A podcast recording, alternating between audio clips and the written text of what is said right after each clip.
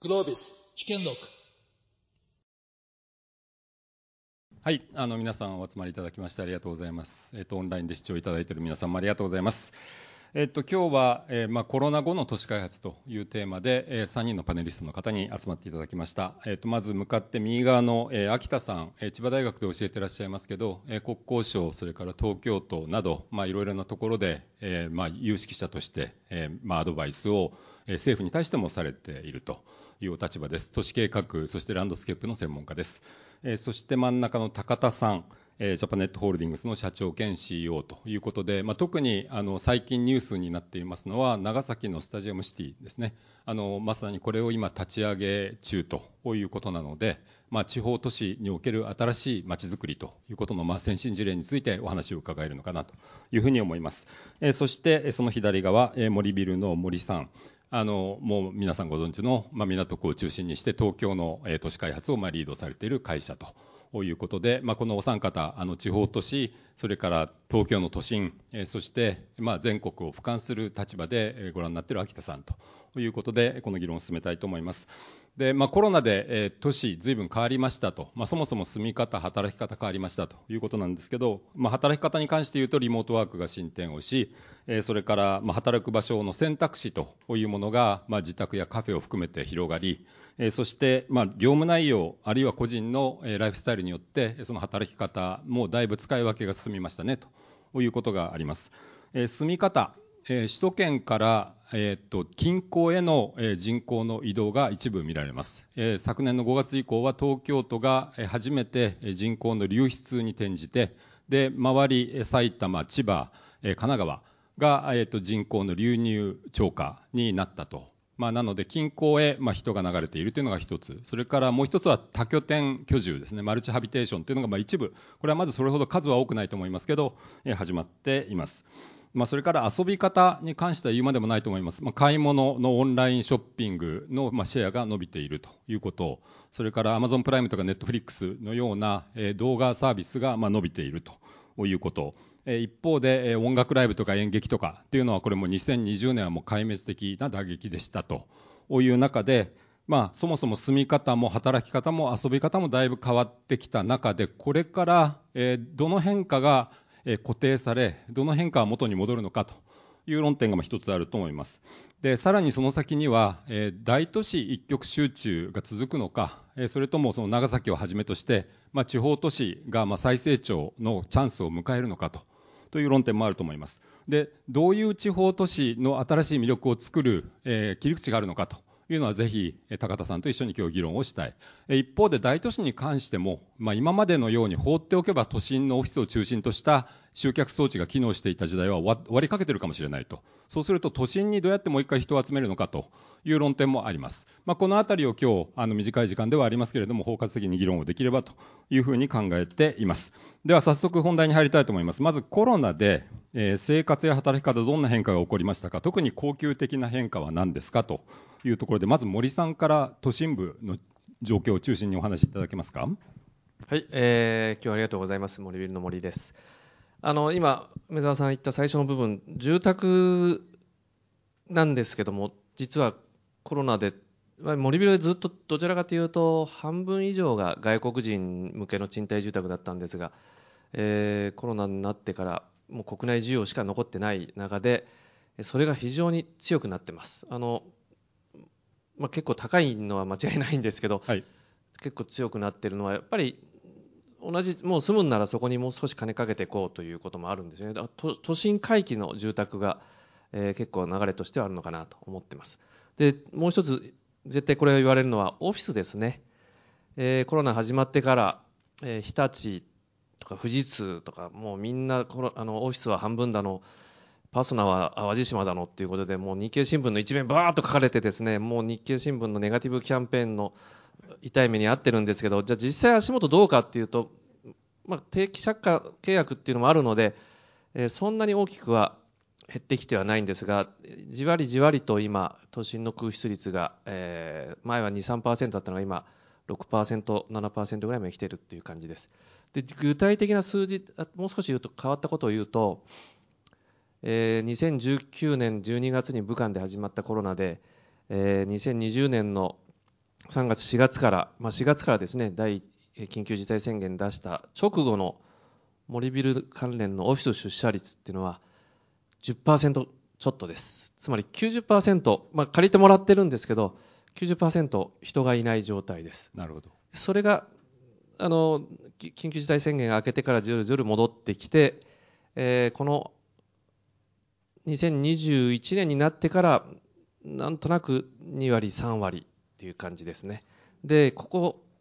10月、11月で緊急事態が明けてから劇的に戻ってくるかと思ったら、オフィスそのものは実はまだ35%から40%ぐらいという、まだそういう意味では3分の2は床のが使われてないという、そんな感じです。あのまあ、そこれはやがて、その各オフィスの企業のテナントの経営者たちが歩いて回ると、ここ使ってないじゃないかって言って、次、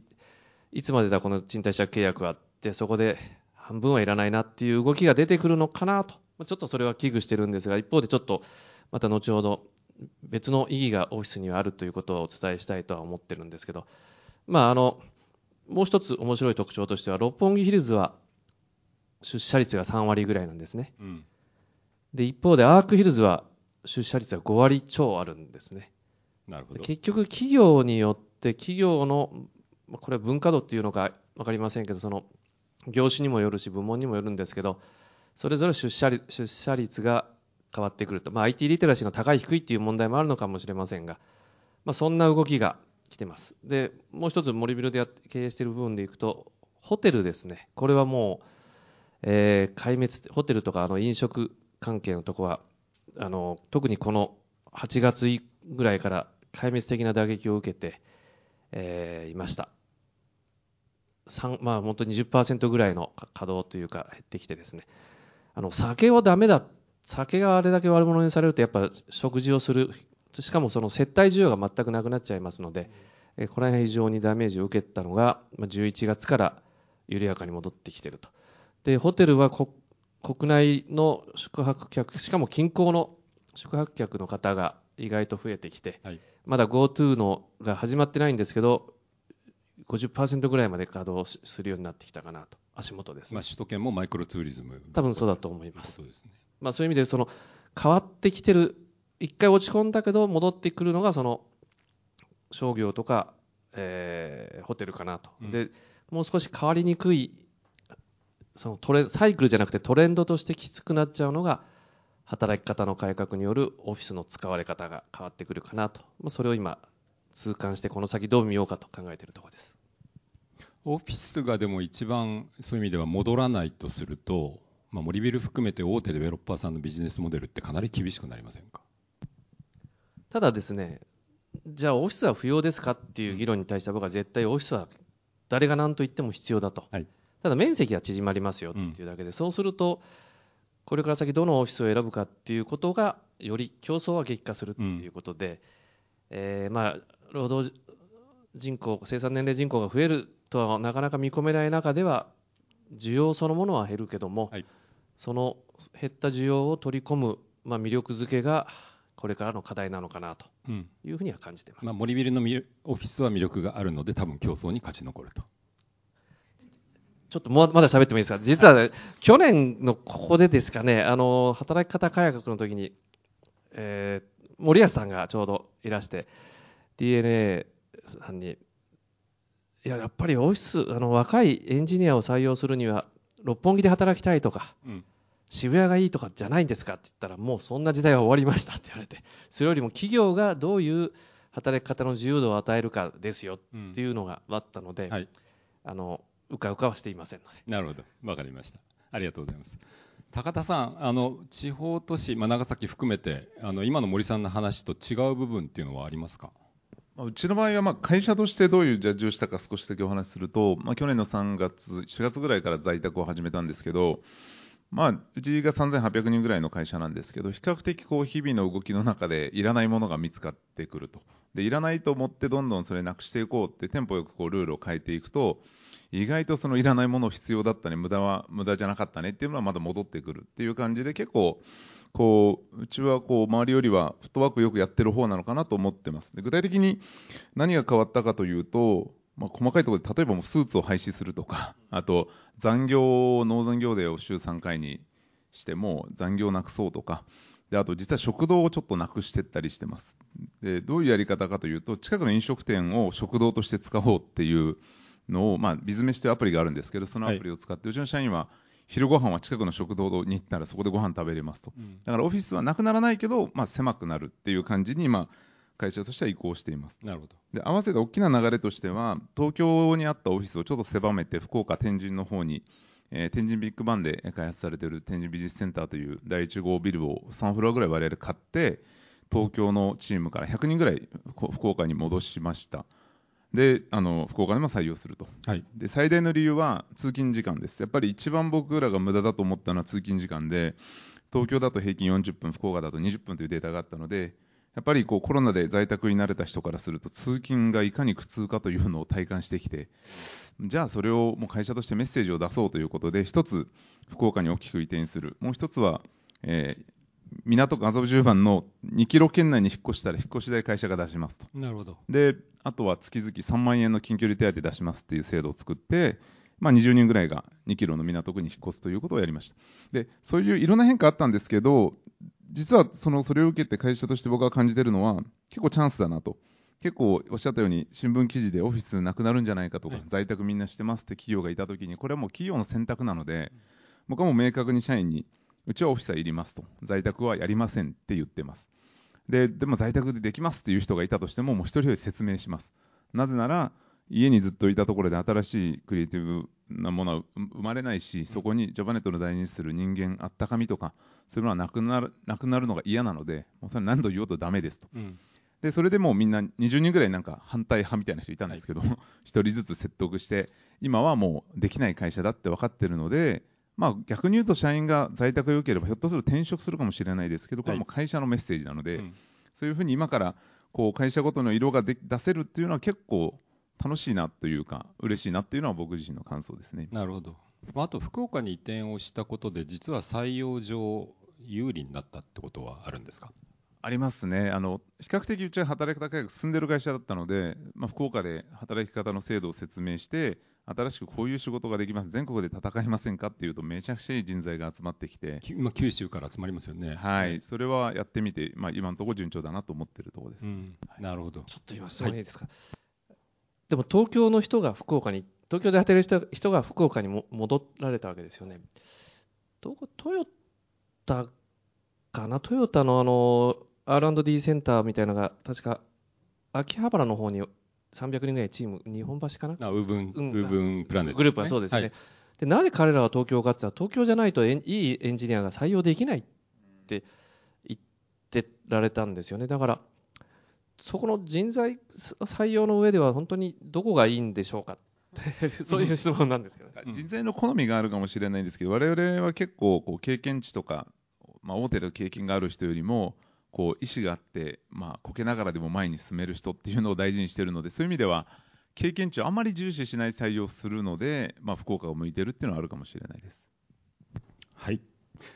秋田さん、ちょっとここまでの議論を受けて、まあ、ちょっとなんかこう俯瞰して、はいなんかお話しいただけると嬉しいです。はい、ありがとうございます。あのー経験値を重視しないっていうことなので、ぜひ私も働きたいななんて思ったり、すごいいろいろ魅力的なことで、あのいいなと思うんですけども、あのーちょっと先ほどのあの別のセッションで、あのーえー、とユーグレナの出雲さんがあのこれからまあ社会どうなるんだっていう時に20 2025年に奇跡が起こると、でなぜ起こるかっていうとその時にあの、まあ、あの選挙権持ってる、まあ、あの労働生産年齢人口ですかね。のミレニアムミレニアル世代と Z 世代っていうのが増えてくるっていう話をされていて、はいで私がちょうど大学で教えてるのはそのぐらいの年代層なんですけどもちょうど先週その授業の中であの自分では怖くて聞けないんですけども学生が学生に対して対面とオンラインとどっちがいいですかっていうのをその場で挙手でやったんですね。そうするとオンラインがいいっていう人は学生は1割ぐらいしかいなくて。1割？9割は対面ですって、しかもその授業かなり人数が多くて、まあ、80人ぐらいもう教室もいっぱいであのもうコロナが怖い。あの一応もう対策は当然してるんですけども非常に人数がいっぱいいる中でそういう若い世代が対面がいいっってもう大多数が言ったっていうことにそれそれ私は。何？秋田先生のクラスの話？えっといや一般の授業講義です講義。一般の講義全般に関して。え全般っていうか、まあ、私の授業を受けていた、はい。ですですよね。はいなるほども。ど。いや他の先生もしかしたらあの2割しか 対面がいいって言わないかもしれない。あの同じ質問したら。すいません どうぞ。いえいえ、ありがとうございます。あの、わかんないんですけども、でもやっぱり若い方がそれだけその対面を重視してるっていうことが、あの、結構あの示唆的だなっていうふうに思っていて、あのコロナで変わったことってっていうのは、実はその私あの国土交通省国土交通省の政策とかに関わってるんですけども、正直あのコロナの前、コロナの中、コロナのまあ、最近あったんですけども実際都市政策としてはあんまり変わってないっていうのが実情なんですね。だけどやっぱりその対面のあの価値っていうものが改めて再認識されたっていうことが、まあ、コロナの経験を経て感じたことかなというふうに思うのであの森さんはちょっとあのあのなんかいろいろネガティブな部分もあるっていうことだったんですけれどもむしろその森さん自身もおっしゃってるようにあの本物の価値っていうか本物を対面で見る、まあ、この場もそうですけどもそういうことの価値っていうのがより高まったのがコロナじゃないかなというふうに感じております。それはもう全くあの逆にコロナがあったおかげでリアルなオフィスのありがたみが、まあ、浮き彫りになってきたんでだからあの島型の上にこういうこう部屋があって一番窓側に部長がいて前ちょっと前に課長が2人座ってそこにそれぞれ島で10人ずつ座ってるようなああいうオフィスではなくなる必要があるんですよね。だからオフィスは絶対必要で対面であることが必要。ただ対面であるんであれば対面でなきゃできないことをよりフォーカスするそういうオフィスを作るべきじゃないかというふうに思ってですね。あの宣伝になるんですけど、えっと、CIC 東京って拠点を昨年10月に立ち上げました、えー国内最大規模のスタートアップを中心とするイノベーション拠点です。最終的に300社ぐらいを収容しますが今160社ぐらい。でうち3分の2ぐらいがスタートアップというイノベーションオフィスです。で、えっと、オフィスを提供するだけじゃなくてやっぱりコミュニティを作ろうということで、えっと、過去1年で160回ぐらいリアルのリアルを中心とするイベントをやりました。緊急事態宣言かにもかかわらずですね。で、えっとまあ、イベントをまあそれだけ続けてきた結果感じていることはやっぱりみんなあのオンラインにある意味で避難をしていた1年以上1年半だったんですけどリアルの場に来るとオンラインでは起こらない新しいつながりが得られる、まあ、本当にセレンディピティから新しいアイデアが生まれるビジネスがそこからスタートをするみたいなことをまあ体感する人がすごく多くて出社率がどんどん上がってえっとうちのオフィスに入居している方々は本当に基本あの毎日オフィスに来ますっていう人が大多数っていう状況になってます。で同じあの多分虎ノ門とか六本木の中でも、まあ、出社率3割の会社がいっぱいあるっていうお話が多分あったと思うので、まあ、本当にあの場によってその差は出てくるし、えっとリアルの価値を、まあ、体感した人はあのその CIC のようなあのみんながリアルに来てる場にやっぱり自分も来てでそこであのいろいろ新しいあの体験をリアリアルですることを通じて、まあ、アイデアを売るみたいなことはあの起こっていてでその価値はなんかあの私はコロナの間にスタートをしたので、えーすごくその価値はあの自分自身でも感じているというところです。僕もなんかコロナの変化ってこう今おっしゃったような考え方がガラッと変わったと思っていて僕は結構マネジメントの在り方が変わった気がして何かを承認する管理するっていうのができなくなったってその武器を取り入れられた時に、はい。機械的に当たり前のことをやってたマネジメントは置いてかれてる感じがするんですよね、うんうんでも家にいると心がちょっとすさんでしまうとかそういうところまで考えれるマネジメントがなんか残ってきている感じがしていて、なので出社した時にどういうコミュニケーションを新しく取れるかっていう人が生き残ってる感じがするっていうのは一つと、もう一つ僕新聞なんかでこうオフィスの需要が減るっていう議論でなんか置き去りにされてる感じがするのがこうピラミッドがあったとしてめちゃくちゃいいオフィスからあんまりなオフィスってあった時に経営者の立場からしたらオフィスなんかね大事だからい出勤するんだったらいいとこ行きたいって言って、はい。多分なくなっていくのってボトムの方だと思っていて、古いものとかうん。遠いものとか、なので僕は森さんのとこ全然 大丈夫なんじゃないかって勝手に横横で思ってるんですけど逆にそういうところが今度は建て替えて何かに変わっていくとかそういうこう俯瞰で見るとなんかいい変化になるんじゃないかなっていうか感じはしてるんですけどね。まあ、あと多分オフィスに求められる機能がねその明らかに変わっていてあのも森さん、その辺どうどういうふうに議論されてます、今。あのまあ、まずはあれですよね、あの先生のところで生徒の皆さんがやっぱり出社、えーリアルの授業を受けたいっていうのと一緒に人間って僕ずっとソーシャルなもんだとソーシャルっていうのはもう一緒に肩組んで酒飲んでるのが楽しいってその中でいろいろワイワイガヤガヤしてる中で、まあ、進化してきてるわけなんで、まあ、一番よくこういう時に例で出すのは同じようにその虎ノ門ヒルズの中に虎ノ門横丁っていうのを作ったんですね。あの横丁をこう模したような飲み屋街を作ってでここがやっぱり皆さんすごく楽しいっていうんですそれもあの安サラリーマンが飲むっていう感じよりももう少し上のレベルの人が楽しんでくれてて。いや、新橋の飲み屋街からすると、客単価多分2.5倍ぐらいしてるでしょ。いや、でもすごく、すごくだからそこでやっぱりいろんな人がいろんな人と喋って、まあ、仲間と飲んでる。その姿もいいんですけどそその横にまた別別の人がいてこの人たちなんか同じ空間や同じ時間を共有してる自分に酔うっていうのも含めてそれがリアルな体験だと思ってるんですね。だからそういういそれがまあセレンディピティまでつながればなおいいんですけどもそうじゃなくてもその空間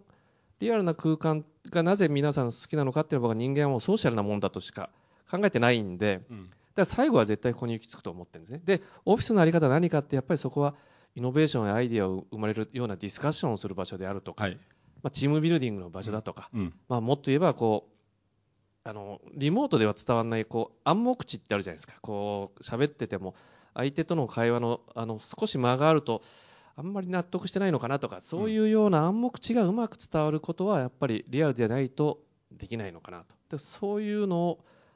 まあ、ビル側としてファシリティマネジメントとして仕掛けるのはなかなか簡単ではないんですけど、はい。それはむしろテナントとこう入居するテナントとうん会話をしながら、じゃあこういう失礼にしましょうとかっていう提案をこれからする必要がある、まず今そっちの方向には向かいつつあるんですけども。まあ、あの CIC もその入居を検討している、まあ、主にスタートアップの方ですけど経営者と話していると、まあ、オフィス全体はダウンサイジングはしますと。で固定的な机は減らしますと。一方で可変的な、えっと、議論のためのスペースは増やしたい。さらに言えば社外の人とも、えーもう少し気楽に会えるような環境も欲しい。それから新入社員を迎え入れるようなところとか企業文化を作るところには今まで以上に投資をしたいのでえっと、そういうことに使えるオフィスが欲しいみたいなことをやっぱりおっしゃる企業が多くて、まあ、そうすると、まあ、当然今まであったようなあの固定席が並んでるようなオフィスじゃなくて、まあ、どれだけこういろんな使い方ができるような、えーかつあの人と人があのランダムにも会えるような、まあ、例えばカフェがあるとかバーがあるとかみたいなことも含めてなんかそういう設計が大事になってくるのかなっていうのは感じてますちょっ。といいですか？あのーまあ、コロナの少し前にあのサードプレイスっていうのがすごく流行ってですねあのやっぱりこう家があって会社があってサードプレイスがあってっていう話だったんですけどもそれはやっぱり会社が楽しくなかったからっていうか会社という場がこう行くのが楽しいっていう場所じゃなかったからであってでも最近はその会社側が行って楽しい行くことがあの目的であってあの仕事以上に会社にいてワクワクできるみたいなねそういうふうなことがこのコロナによってすごく変わってきたことなのかなっていうふうに思いますし、うんあの高田さんが作ってらっしゃる会社っていうのは多分そういう感じなのかなというふうに思います。はい。ありがとうございます。じゃあちょっと高田さん長崎の話をぜひ、あの皆さんにシェアお願いします。はい、えっと、今、長崎ではあのスタジアムシティプロジェクトというのが動いています。3年ほど前に、えー長崎駅から徒歩10分のところに7ヘクタールの、まあ、工場跡地があったんですけど、我々買わせていただいて、えースタジアムアリーナ、えー2万人収容のスタジアムと6000人のアリーナで、ホテルが300室ぐらいで、オフィスがまあ12階建てと、あと商業施設というのを、もうジャパネットで全部作ろうと。一応750億今相当して発表してるんですけど、えーとまあ、それは何かというと、まあ今日のテーマでもそうなんですけど、やっぱ地方都市がもうちょっとなんかこう自信を持つべきだし、地域地方創生やりたいんですけど、なんかみんな地方創生って行政の仕事だって思ってる人が多いなっていう違和感があって、そこでやりたいこと少しだけアピールさせていただくと、今、えー100%でビファレン長崎という J2 チームとあ長崎ベルカという B3 のチームを作ったんですけど、えーもちろんそこの試合はやりますと。で、試合がない日に、えーそのスタジアムアリーナをどれだけ稼働させるか。で、例えば VIP ルームを試合がない日はホテルに変えていこうとか、うん。あとオフィスを作るんですけど、今日のさっきの話とつながっていて、もう僕らがいいと思う仕組みを思いっきりオフィスに投げ込んじゃうと。なるほど。例えば机は我々キャビネット一切ないんです。キャビネットあると物入れちゃうので、うんそうすると片付ける時間、探す時間もったいないと。だからもうみんな、パソコンとこういうボックス1個以上持っちゃダメってルールでジャパネットやっていて、例えばそれを徹底するオフィスを作る。で、さっきお話しした食堂をもうなくす。その代わり、お昼はスタジアムにあるフードコートで食べればいいじゃない。うんで会議室も減らす。それは VIP ルーム使えばいいじゃない。で、そういうなんかこう、我々なりにいいと思うものを、まあ、長崎を楽しく仕事をしてもらう世界に、まあ、ジャパネットだけじゃない会社もしていきたいと思っています。なので、はい今200坪使ってる会社がうちに来るんだったら、坪単価1万2000円で200坪使ってるんだったら、うち坪2万円で100坪でいけますってうんいう訴求をしながら、長崎の企業、あと東京からも企業を持ってくるというのが、まあ、僕らが目指している、まあ、地方創生のあり方ですね。なるほどい今までの地方創生多分いろんな事例研究されたんじゃないかなと思うんですけどなな何がダメなんですかね？あの例えばなんですけど、その行政は行政の強みがあって、それはみんなが公平であることとか、ボトムを抑えることだと思うんです。で僕らはいつも言ってるのは、幸せの総量を最大化したいと。はい例えば VIP ルーム10万円の席作るけど、その分ゴール裏を2000円にしますと。うんで実は僕らもバスケットを運営して驚いたんですけど、あの県や市が持ってる体育館借りると、利用料の条件に、えっと、席の中で一番高い値段かける50倍を払うっていうようなことが結構書いてあるんです。なるほど。つまり、1万円の席作った瞬間、はい。2000円の席をマックスにしないで1万円にしたら5倍お金払わないといけないっていう、よくわからない制度があって、はい。そうすることでこうスペシャルな席を作れないんですよね。うん。なので、やっぱそういうやり方をしていくと、こう誰にも文句は言われないんだけども、なんか、こうみんなでなんか我慢し合いましょうみたいな、全然誰も得しない世界になると思っていて、うんうん。まあ、それを変えたくて、僕らもめちゃくちゃ美味しい個室 VIP 席で、サッカーだとアウェーチームの食材を使った料理をするために、今、うちシェフの採用も進めていて、アウェーチームの地域の食材。長崎対はい徳島があるんだったら、もうその日の食事は徳島の名産品で料理を作ろうと思っていて、すごい。でお酒も2時間前から飲み放題、2時間後まで飲み放題、はいであと、我々テレビショッピングやってるんで、あのスタジオを作るので、うん。試合前に今から始まりますって生放送をスタジアム内でやって、試合後は振り返りをすぐにやってしまうと、はい。そうすると、帰る時間と来る時間が分散化できるので、うん。交通渋滞の問題も解消できると、まあ、本当にそういうものをもう一個一個こうアイデアをもう毎毎週会議をしながら積み上げて、まあ、僕らがいいと思うことをやると、補助金は僕らがやることができる上でくれるものはいただきますと、ただ、これやってねって言われ条件がつくんだったらすみません、いりませんっていう考え方でやってますね。はい。なるほど、まあ、でも確かにそのヨーロッパのサッカースタジアムとか見るとそのコーポレート向けの VIP 席がまあ1000ユーロ以上で売られてたりで一方で学生のファンを育てないと、まあ、未来がないよねっていうことで5ユーロ以下の立ち見席があったりみたいな差別差別化をちゃんとしてますよねでそれも当たり前にできなかったから、まあ、できるようにもう自分たちでやっちゃおうと。そうです。もうなんか渋滞のこと、本当にいろんなことやってて、ヨーロッパは本当おっしゃるように、ドイツとかだと、下にこうビールのなんか配管があって、ビールがどっからでも出てくるみたいなのあるんですけど、確かに美味しいビールがあれば、みんな車で来ないんじゃないかと思って、うん。で実は1年半前にビールの職人さんが師匠と弟子2人うちに転職してきて、はいあの1年かけて最高のビール作ってって言って、まあ、ジャパネットでビール作ったんですよ。うん。でそれをスタジアムで飲めるようにしようと思っていて、そうすると、まあ、ビール飲みたいから公共交通機関で行こうと、はい、まあ、本当そういうこういろんな発想の転換を重ねてるっていうのが今のやり方ですね。なるほど。素晴らしい。今のねいや最初の梅沢さんのち地方創生がなぜうまくいかなかったっていうのに対する高田さんの答えは全くその通りで素晴らしくてやっぱり中のコンテンツをどれだけ魅力的にするかって今までは箱物行政だったんですね。作れば1回目こけら落としだけそれこそあのスマップ呼んできましたとかって、まあ、それ多分そこまでできないですけどそうやって1回コンサートやってあとは結局まあよし行くぞになっちゃうっちゃいけないんですけどだんだんとその地元ですか？そういう風になってっちゃったらやっぱり地元の人も行かないですよね。でそそそれをやっぱりコンテンツを何を本腰入れてやるかっていうのが高田さんとかそやってるんだと思うんですが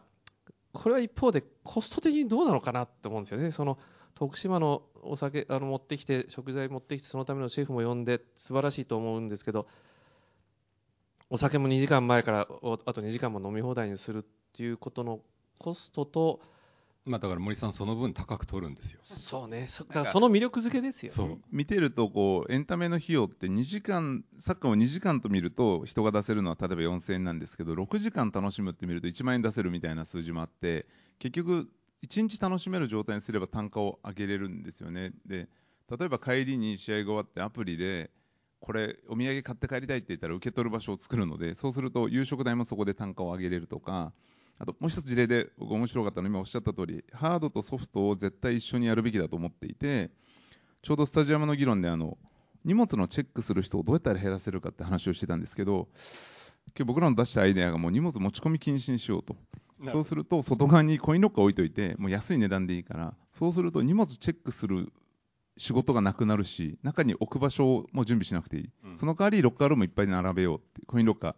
ぱそういうこうなんか運営まで考えたハードを作るっていうのでそれって実はコストがあまりかからないんですそうですね。それをちょっと今重ねてる感じですね。あのその話に関連してもうやってらっしゃると思うんですけどぜひその、ね、コンサートガンガンやるわけじゃないですか。あのそういう意味ではサッカーとかバスケの試合の数ってそんな多くないので。でそのコンサートで多分稼ぎますっていうのがかなり中心になってくると思うんだけどそそのために運営しやすい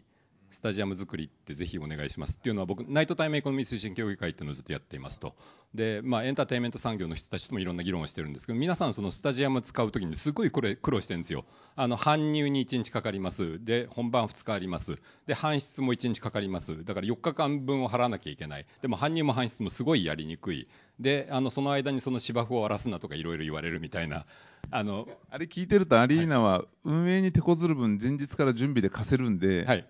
3, 3日目だと前後2日も貸して5日貸せるから儲かるから変に工夫しないっていうところもあるみたいで。それは確信犯でしたか。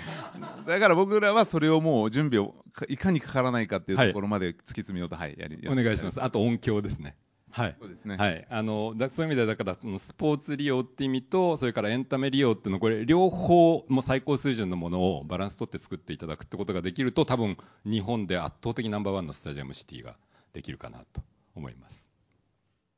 秋田さん地方部の都市づくりそうですね。あの私自身もあの内閣府の都市再都市再生懇談会などに入ってたんですけれどもあのやっぱりそのなんていうかあの昔はねあのよそ者若者バカ者って言われていてそれであの今朝のあの、まあ、石倉先生の話も結構それに近いのかなと思ってあの外国人とか若者とかそういうふうにおっしゃってたんですけどもでも私はそうじゃないと思っていてあのむしろあの、まあ、内物っていうか、まあ、な中でしっかりやってくれる高田さんみたいな方、それから、まあ、あとはあの若者っていうよりも、まあ、仲介してくれる仲物っていうんでしょうかね仲介する人、はい。それからあとはバカ者じゃなくて知恵者が本当に必要だと思ってい そてそうだ。それはそうなんですよ、あのまあバカになれる人っていう意味なんですけども、それが必要だなと思っていて、それが揃えば、地方っていうのは本当にすごく変われる力があるなっていうふうに、あのすごく思ったのと、あとそれからその、まあ、最近のそのコロナを踏まえて、まあ、国の方針、いろいろ、まあ、ああの変化あったんですけども、その中であの、まあ、大差ないって先ほどおっしゃったんですけど、一つだけあの大事なことがあって、それはあのデジタルとニューノーマルっていう懇談会の中で、うん。最終的なゴールとして、まあ、何のためにデジタルトランスフォーメーションするんだでそれはやっぱりその人間中心っていうことが大事なんじゃないかっていうことであの実はこの人間中心にもう一回、まあ、都市や社会を考えましょうっていうのはそれが初めてなんですね。うん。それで今あの森さんとか高田さんのやろうとされてることっていうのはやっぱりまさに人中心であのその人を中心にもう一度あの空間を作り直すっていうことが、まあ、これから始まるのかなっていうふうに感じております。あの実は同じ委員会に僕も参加をさせていただいたんですけどあので人間中心ってキーワードが初めて出てきたって聞いて逆に僕はびっくりしてますと。腰を抜かしてますと。だって街づくりですよ。街づくりって当然人間が使う街だから人間中心に決まってると、まあ、僕は思ってたんだけど決まってなかったんです。あのやっぱり制度とかあの規制がどうとか、まあ、そういうことになりがちなのであのあとは、まあ、だからデジタルトランスフォーメーションっていうと、はい。もう DX、DX になっちゃって、うん。その先何なのっていうところになっちゃうんですね。あの自動運転とかで何のために自動運転なんですかとか、何のための DX なんですかっていうところがようやくその人中心っていうか人間中心っていうことに、うん。あのななったっていうのは実はボディーブローのように大きく効いてくるのかなっていうふうにあの思っています。まあ、スマートシティも同じように反省をして作り直してほしいって、まあ、そういう話ですですね。あのありがとうございます。えっと、なんか今お話聞いて人間中心って本当にジャパネットをすごく大事にしていることで父の代から守ってきていることなんですけど実は最近サッカーのスタジアムを完全キャッシュレスにしたんですでそれはもうスイカでも PayPay でもエディでも何でも使えるっていう僕ら特にどれ使ってほしいもないのででその時にやっぱり年配の方がこう使いにくいんじゃないかって声があるんですけどそれはなんかパチンコ店ってお金入れたら戻ってきますよねみたいな。そういうプリペイドカードを使ったらいいんじゃないですかって言って入れたんですね。でスタジアムも実は完全キャッシュレス前提で組もうとしてるんですけどあの我々がこう年間あ年間10万人ぐらいにスマートフォン実は販売していてそれ大体60代70代の方に訪問してレッスンしてるんです、うん。だからそういう60代70代の方はスマホ使えないって思い込まないように入り口にこう説明ブース作るのもジャパネット流だと思っていて。結構その DX でもそうですしこう IT 化でもそうですけどなんかこうシニアは使えない全員が使えないからやめようっていう発想が多いんですけど最後使うかどうか本人が考えればいいじゃないって使わない人はちょっと言い方悪いけどそれを使ってくれないなら来なくて大丈夫ですってぐらいのバサッと切れるのもなんか民間のうん。まあ、強みなのかなって思いながら、まあ、そんなこと絶対言わないですけど、はいはいあの教え教えながら一緒に便利さを享受していただくっていうのも大事なのかなと思ってますね。うん。あの楽天の三木谷さんが言ってたんですけど仙台の球場と神戸のサッカー場と両方キャッシュレスにしたときに楽天のスタッフを10人ぐらい置いて全部教えたと。10日間ぐらいそれを教えてその後みんながキャッシュレスになるとビルの売り上げが1.5倍になったっていうんですね。やっぱりあのキャッシュのトランザクションの時間もかかんなくなるしもっと言えば飲みすぎちゃう。お金が財布から減っていかないから飲みすぎ飲みすぎちゃうってわけでもう少し飲んでもらえるっていうことなんでものすごくいいと思うんですよ今とにかくせコロナでまた接触したくないあのこ後楽園球場行くとお女の子がここに千円札こうた縦に挟んではい。コーラいかがですか？ってやってるのもあれも、まあ、あのやり取りがいいっていう人もいるかもしれないんですけど、まあ、基本的にはもうキャッシュレスでパッとできてうん。飲みたいビールが出てくるそそれがこれからのまあむしろトレンドになるのは間違いないんで高田さんのそのキャッシュレス化を進めるためにティーチングまでするってすごくいいことだと思いますよね。そうすると多分そういう人たちの老後の人生もうん。楽しめるようになってきますよね。いろんなところでそれが使えるようになりますからね。まあ、あの古い話ですけどね、ケーブルテレビの黎明期に j イコムがやっぱりどんどん伸ばした最大の理由は、その高田さんがおっしゃってたような、その人手をかけてちゃんと使い方を教えるみたいなことをね、家まで上がり込んでやっぱりやってきたからで、まあ、だからそれで日本全国津々浦々、えー電波が届かないところまでケーブルテレビが普及しましたと、まあ、多分同じようなことをまあやろうとされてるってことでもありますよね。そうですね。結構スマホはやっぱ難しいっていう方にももう一個簡単なのをもう実はちょっと事例紹介させていただく。最近ユニフォームにタグ埋め込んでユニフォームで入場できるのをこ来シーズンからチャレンジしてみようと思ってるんですけどそうすると結局シーズンチケット持った人はユニフォームを着ないといけないので、うん。そうするとほっといてもにぎわうじゃないですか。はい、だからみんなユニフォームで最終的にスタジアムもそこでもうあの支払いまでできたらいいなと思っててユニフォームを着てればもう手ぶらでスマホもなくて通れば入場退場支払い。それはなんかなんて言うんでしょうこう使ってもらうというより使いたくなるっていう発想の転換のアイデアの一つで、ん。まあ、シャルケがやってたのを真似してちょっとうちも研究してるんですけどなんかなるほど。そういうのもまあ、いい事例としてもっと広めていけたらなと思ってます。まさにでも人間中心デザインですよね。うん。いや今はいいですね。ユニフォームを着てるご老人が徘徊しててもどこにいたら分かるようになるうん。うん。確かに確かに。あとねあの高田さんの言っておっしゃってることで面白いなと思ったのがそれだけいろんなことを合理的にやりながらも合理的じゃないことが面白いって発言されてるじゃないですか。そうどこで線引きしてるのかなっていうふうに思うんですけども。なんか、なんていうんですよね、使ってる人は僕は合理的と思ってなくていいと思っていて、経営側とかルール作る側が合理的であって、使ってる人はそんな合理的な選択してない、楽しくて使ってたら結果合理的だったみたいな、こう多分見え方が大事だと思うんです。だからユニフォーム着てるのも、運営側は合理的なんですけど、多分着てる人はただかっこいいからとか、面白いから使う、なんかそういうものをいっぱい増やすっていうのが結構意識はしてることですね。はいなるほど。いや、本当に楽しみな事例です。2024年にあのスタジアムオープンだそうです。で、ちょっとここであのもう一回東京を中心とする大都市に話を戻したいんですけど、森さんいきますよ。あの、都心部の集客装置、磁石、これからどう作っていきますか？まあ、やっぱりアートカルチャーっていうかやっぱり文化的なものに対して人間は惹かれていくようになってくると思うんですね。あはい。の成熟社会になればなるほど、うんむしろそのテクノロジーだとか、もちろんそれも大事なんですけど、そのかいわゆるこう金儲けとかなんとかっていうよりも、うん。文化的なことによって、それを見て自分が感じるかことが大事になってくると思うので、はい。まあ、そこは一つの美術館、映画館、あるいはそのランドスケープも含めてですけど、それは一つの集客装置になると思うんですけど、一つだけ言うと、麻布台のプロジェクト、今の東京タワーの横でやってますけど、ここの基本コンセプトが、あのグリーンウェルネス、はい。つまり緑を多くしましょう、それから、まあ、ウェルネスでも人、まあ今日もウェルビーイングとかやりますけど、やっぱり人がサステナブルにこの先生きていくために一番大事な心の健康、体の健康っていうのをそこに行けば、まあ、あのカバーしてくれるっていう、そういう施設をどう作っていくかっていうことだと思って、それが私はあの集客になってくるなと、まあ、本当に人をどう大事にしてる場所なんだっていうのを、うん。あえてこう強く打ち出していきたいなと思ってるんですね。まあ、あの来たらたまたまカンファタブルっていうのもいいんですけど、はい。やっぱりむしろここはそういう場所だと、だから皆さん来てくださいって来たら、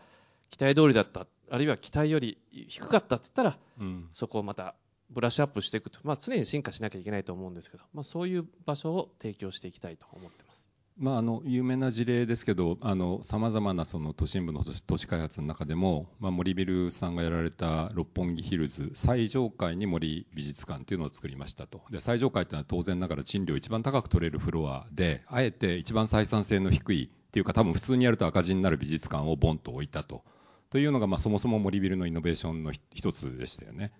まあ、あれもそうですね、あの六本木ヒルズのブランディングをはい。高めるためにあそこに象徴的に持ってきた、間違いなくゴールドマン・サックス借りてくれたと思うんですけど、そこに重なかった選択肢がうん。あったわけですね。ででその後でお台場に、まあ、チームラボのボーダレスっていう、まあ、かなり巨大なデジタルミュージアムを作って、まあ、これも多分あの周りの人たちはもう赤字になるからやめろって言ってた人がいっぱいいたんじゃないかと思いますけどなんか黒字化したって聞いてますしかつ、えっと最初の1年で100万人ぐらい集まったんですかね。むしろこれはね、日本人よりも外国の評価が高くて、外国の人があそこ行って SNS で上げると、みんな来てくれるはい。なんか最初の1年で半分外国人でうちはその半分ですから25%のお客さんは実はボーダレスを目当てに東京都を訪問する人だったっていうスタスタティスティックスを聞きましたもうこれは驚異的なことですでなんかそそういうところにあある意味でボーンと投資ができる森ビルが、まあ、次に麻布台でどれだけの仕掛けをしてくれるのかってことですね。そうですね、はい。あのまあ、これから未知のと領域に入っていくそのグリーンとウェルネスをどう両立させて、皆さんが集まりやすくするかっうん。ていうところですね。あのさっき言って、オフィスではだんだん儲けにくくなるので、はい。はい。むしろそういうことをあの、まあ、マネタイズするチャンスなのかもしれないと、それも考えてはいます。ウェルネスで、えー集でもやっぱりそそういうそういう場があるからそこにオフィスを持ちたいとかその周辺に住みたいっていう人を引っ張ろうってそういうことですかね？そそれはそもちろんそうですね。うん。まあ、そうするとやっぱりオフィスの価値を高める手段でもあり、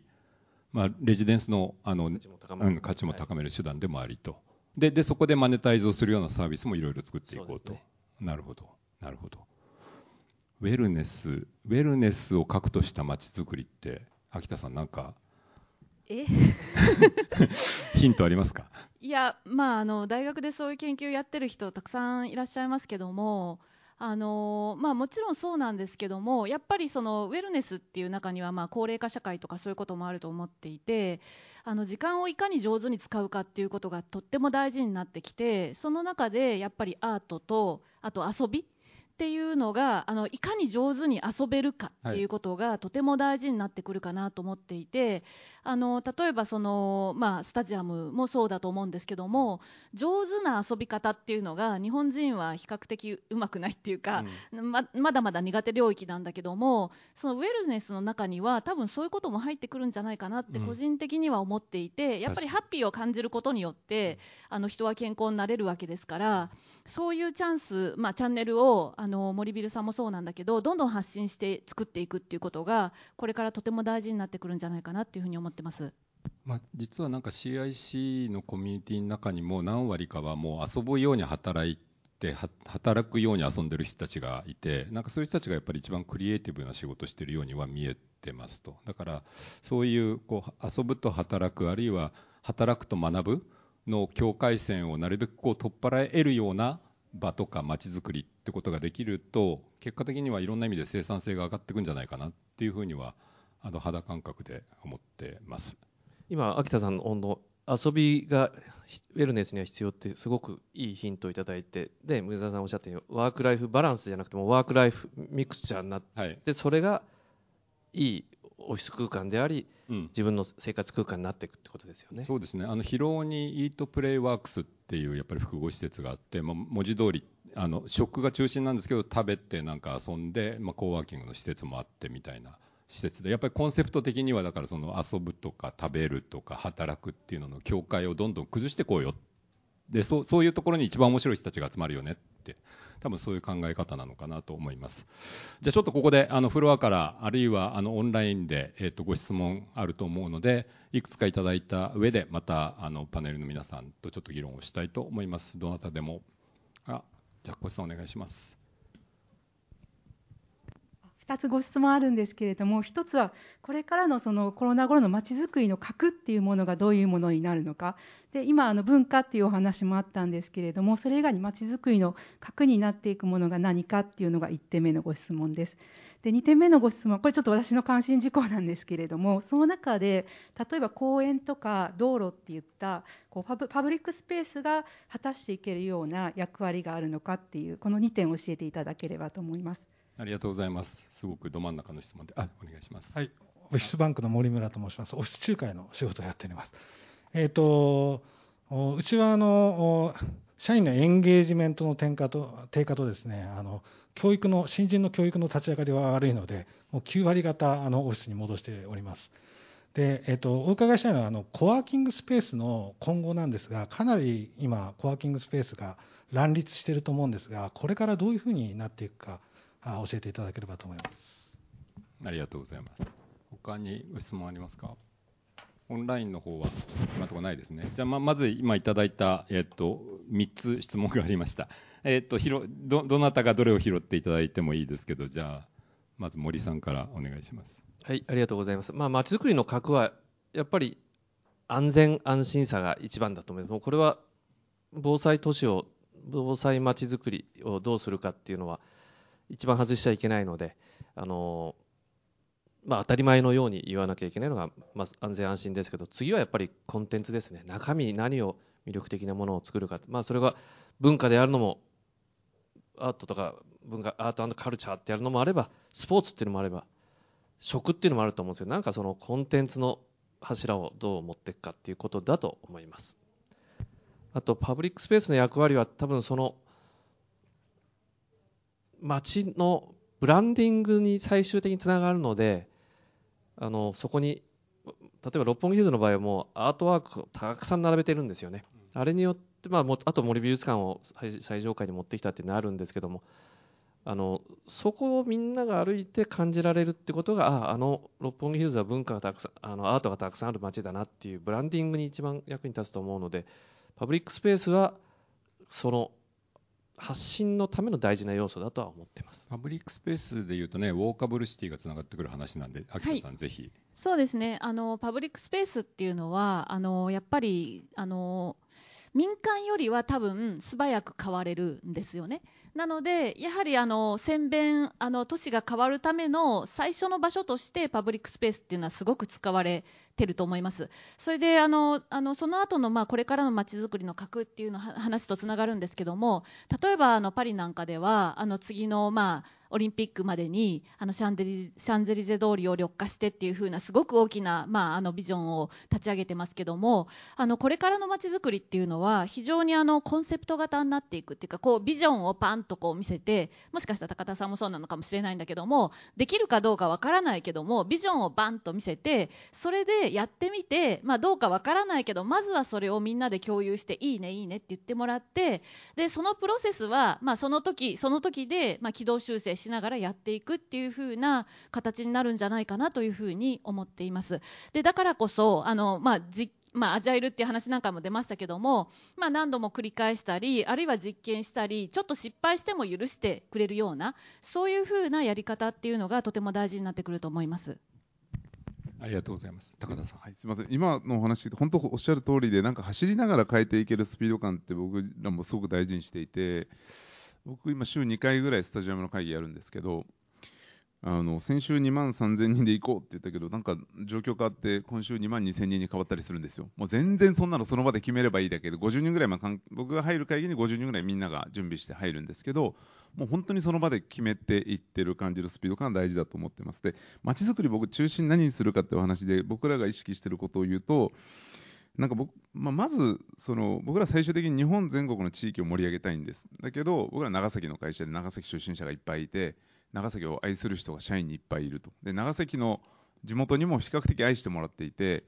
あの全国にチラシ巻くと長崎県だけレスポンス率倍以上あるんです、うちって。もうそれぐらいこう皆さんが長崎でジャパネットって好きでいてくださって、じゃあ長崎に全力注いでみようと。じゃあどういうコンセプトでやるかって言ったときに、結構僕日本人ってみんなまず悪いところから入るんですけど、やっぱりいいところから強みを生かさないとこんなの経営なんかできないと思ってるので、長崎は日本の恥じゃなくてアジアの中心だって思っていて、だったらアジアの中心で平和の象徴で原爆っていう悲惨な経験があってそういう、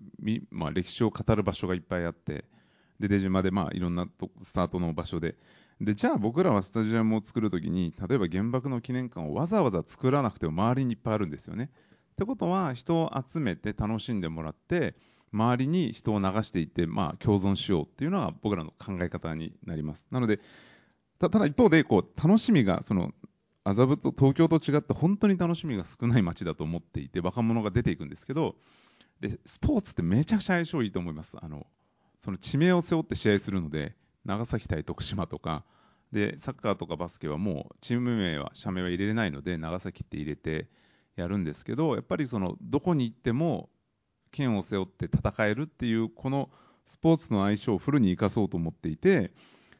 その長崎の人たち40万人都市で2万人をもうずっと満員にしようっていうのを目指してるんですけどこれはドイツでは全然できてます。6万人の都市で2万人をずっと埋めてるスタジアムあるのでなので僕らは街づくりの中心にスポーツを据えてで大事なキーワード1個あるのは枯渇感だと思ってます。買えない。チケットを買えないっていう状態をどれだけ作るかだと思っていてあだから逆に2万にしてるんで。そうなんです。そこで2万5000でもいいんじゃないっていう人もいるんですけど2万でもまあチャレンジングなんですけどなんかこうやっぱり人ってこう買えないもの、はい、やっぱその本当の限定感、みんなが来たくて買えない、買わせてもらってるの状態に入れ替えたときに、僕はこういうビジネス続くんじゃないかと思いながら、まちづくりを今やってる最中です。はい、ありがとうございます。もう一つ、まちづくりの格って、やっぱり、これから特に知識しなきゃいけないのは、やっぱりサステナブルなそのクリーンエネルギーをどうやって提供するかってことで、ここはやっぱり最初コストかなと思いながらも今日の朝の分科会あの全体会から来てももうこれは避けられないんで逆にこれにいち早く取り組んで売りにするっていうオポチュニティに変えていくことだとは思いますね。あとそれからいいですか？そうだ言おうと思って忘れてることなんですけれども、はい、あのやっぱりそのダイバーシティとかジェンダーっていうのがすごい大事だと思っていてあの実は私はあの2011年の東日本大震災の復興のあの、まあ、被災したところであのいろいろ復興の、まあ、お手伝いをさせていただいたんですけれども復興の政策を決める、まあ、国の職員それからコンサルタントそれから自治体の人さらには自治会長さん全員男性っていうのがほとんどででやっぱり私たちが住む空間をその全員男性だけで決めるっていうのはなんかやっぱりこう違うのかなっていうふうに思う部分もあったんですね。でそれからもうちょっと考えた時にあのまあ、などなたかがその女性は話が長いっていう発言をして それであのちょっと思ったんですけども実際私職場でもあの女性少ない職場であの私が発言するとですねまあどうせ KY って思ってるからいいやと思ってあんまり気にしないで発言するんですけども実は男性の方がその男性だって長く話をしたい人もいるわけであの男性の方がむしろすごい息苦しさ感じてるんじゃないかなって思っていてそのこのジェンダーっていうことが進むことによって我々がっていうよりもむしろ男性にとっても意見の言いやすい社会ができるんじゃないかなって思っていて実はそういうところがまちづくり、まあ、だけではないんですけどもすごく大事だなって感じています。まあ、あの人間中心生活者中心って言ってる時にあの日本人の男のおっさんしかいないってこれもまたありえない状況ですよね。冷静に考えるとね。はい。あのまあ、まあ、僕もいろんな企業あのコンサルテーションでも付き合ってきたしスタートアップでも、まあ、クライアント入っていただいている企業でもありますけど女性って総じて総じて KY のフリーをする武器を使うの上手ですよね。でそれがすごい大事で一人そういう人がいるとなんかみんなが口を開き始めて実は僕も KY なことを言いたかったみたいな人があのでも正論ですよ。言い始めるのでなんかその切り込み隊長をやってくれる KY のフリーが上手な女性ってすごく僕は価値高いなって、はい、あのもちろんねだから気候変動とか防災とかそういうことも当然重要だし環境とか、まあ、カーボンニュートラルとかそういうのあの全て大事なんですけれども、まあ、今できることっていうのは実はそういうことなんじゃないかなっていうふうに思っていてそれはそのさっき言ったように男性側の発言のしやすさっていうことを、まあ、そういう環境を作るためにもすごい大事だしそれからあのコロナの時にあの注目されたあの首長さんってみんな女性だったじゃないですか、はい、ドイツのメルケルさんさんとかニュージーランドアーダンさんとかあのそれからパリのイダルゴ市長とかやっぱりあのそういうなんていうのかな変化に柔軟に対応しそれからあの人のことに対して心を寄せることができるようなあの環境っていうのもとても大事かなっていうふうに思いました越さんも切り込む女性市長として頑張ってらっしゃいましたし、はい、おっしゃる通りですね。もう一つ実は質問があって、あのコーワーキングの今後どうなりますかと。これじゃあ森森さんにも一回お願いしようか。まあ基本的にはもう選択肢としてあのコワーキングあのサードプレイスの変化系だと含めてですねあの働き方ハイブリッドになる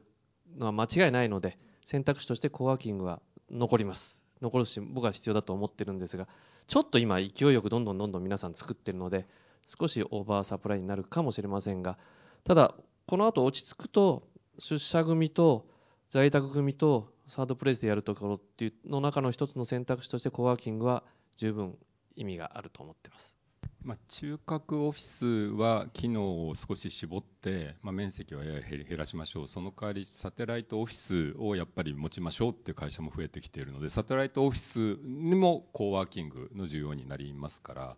そういう意味では全体でいうと、まあ多分伸びる基調ってことですかね。はいということで、えーと、追加の質問ありますか、オンラインの方はどうでしょう、ないですか、フロアからもう一つ、二つ、じゃあどうぞ。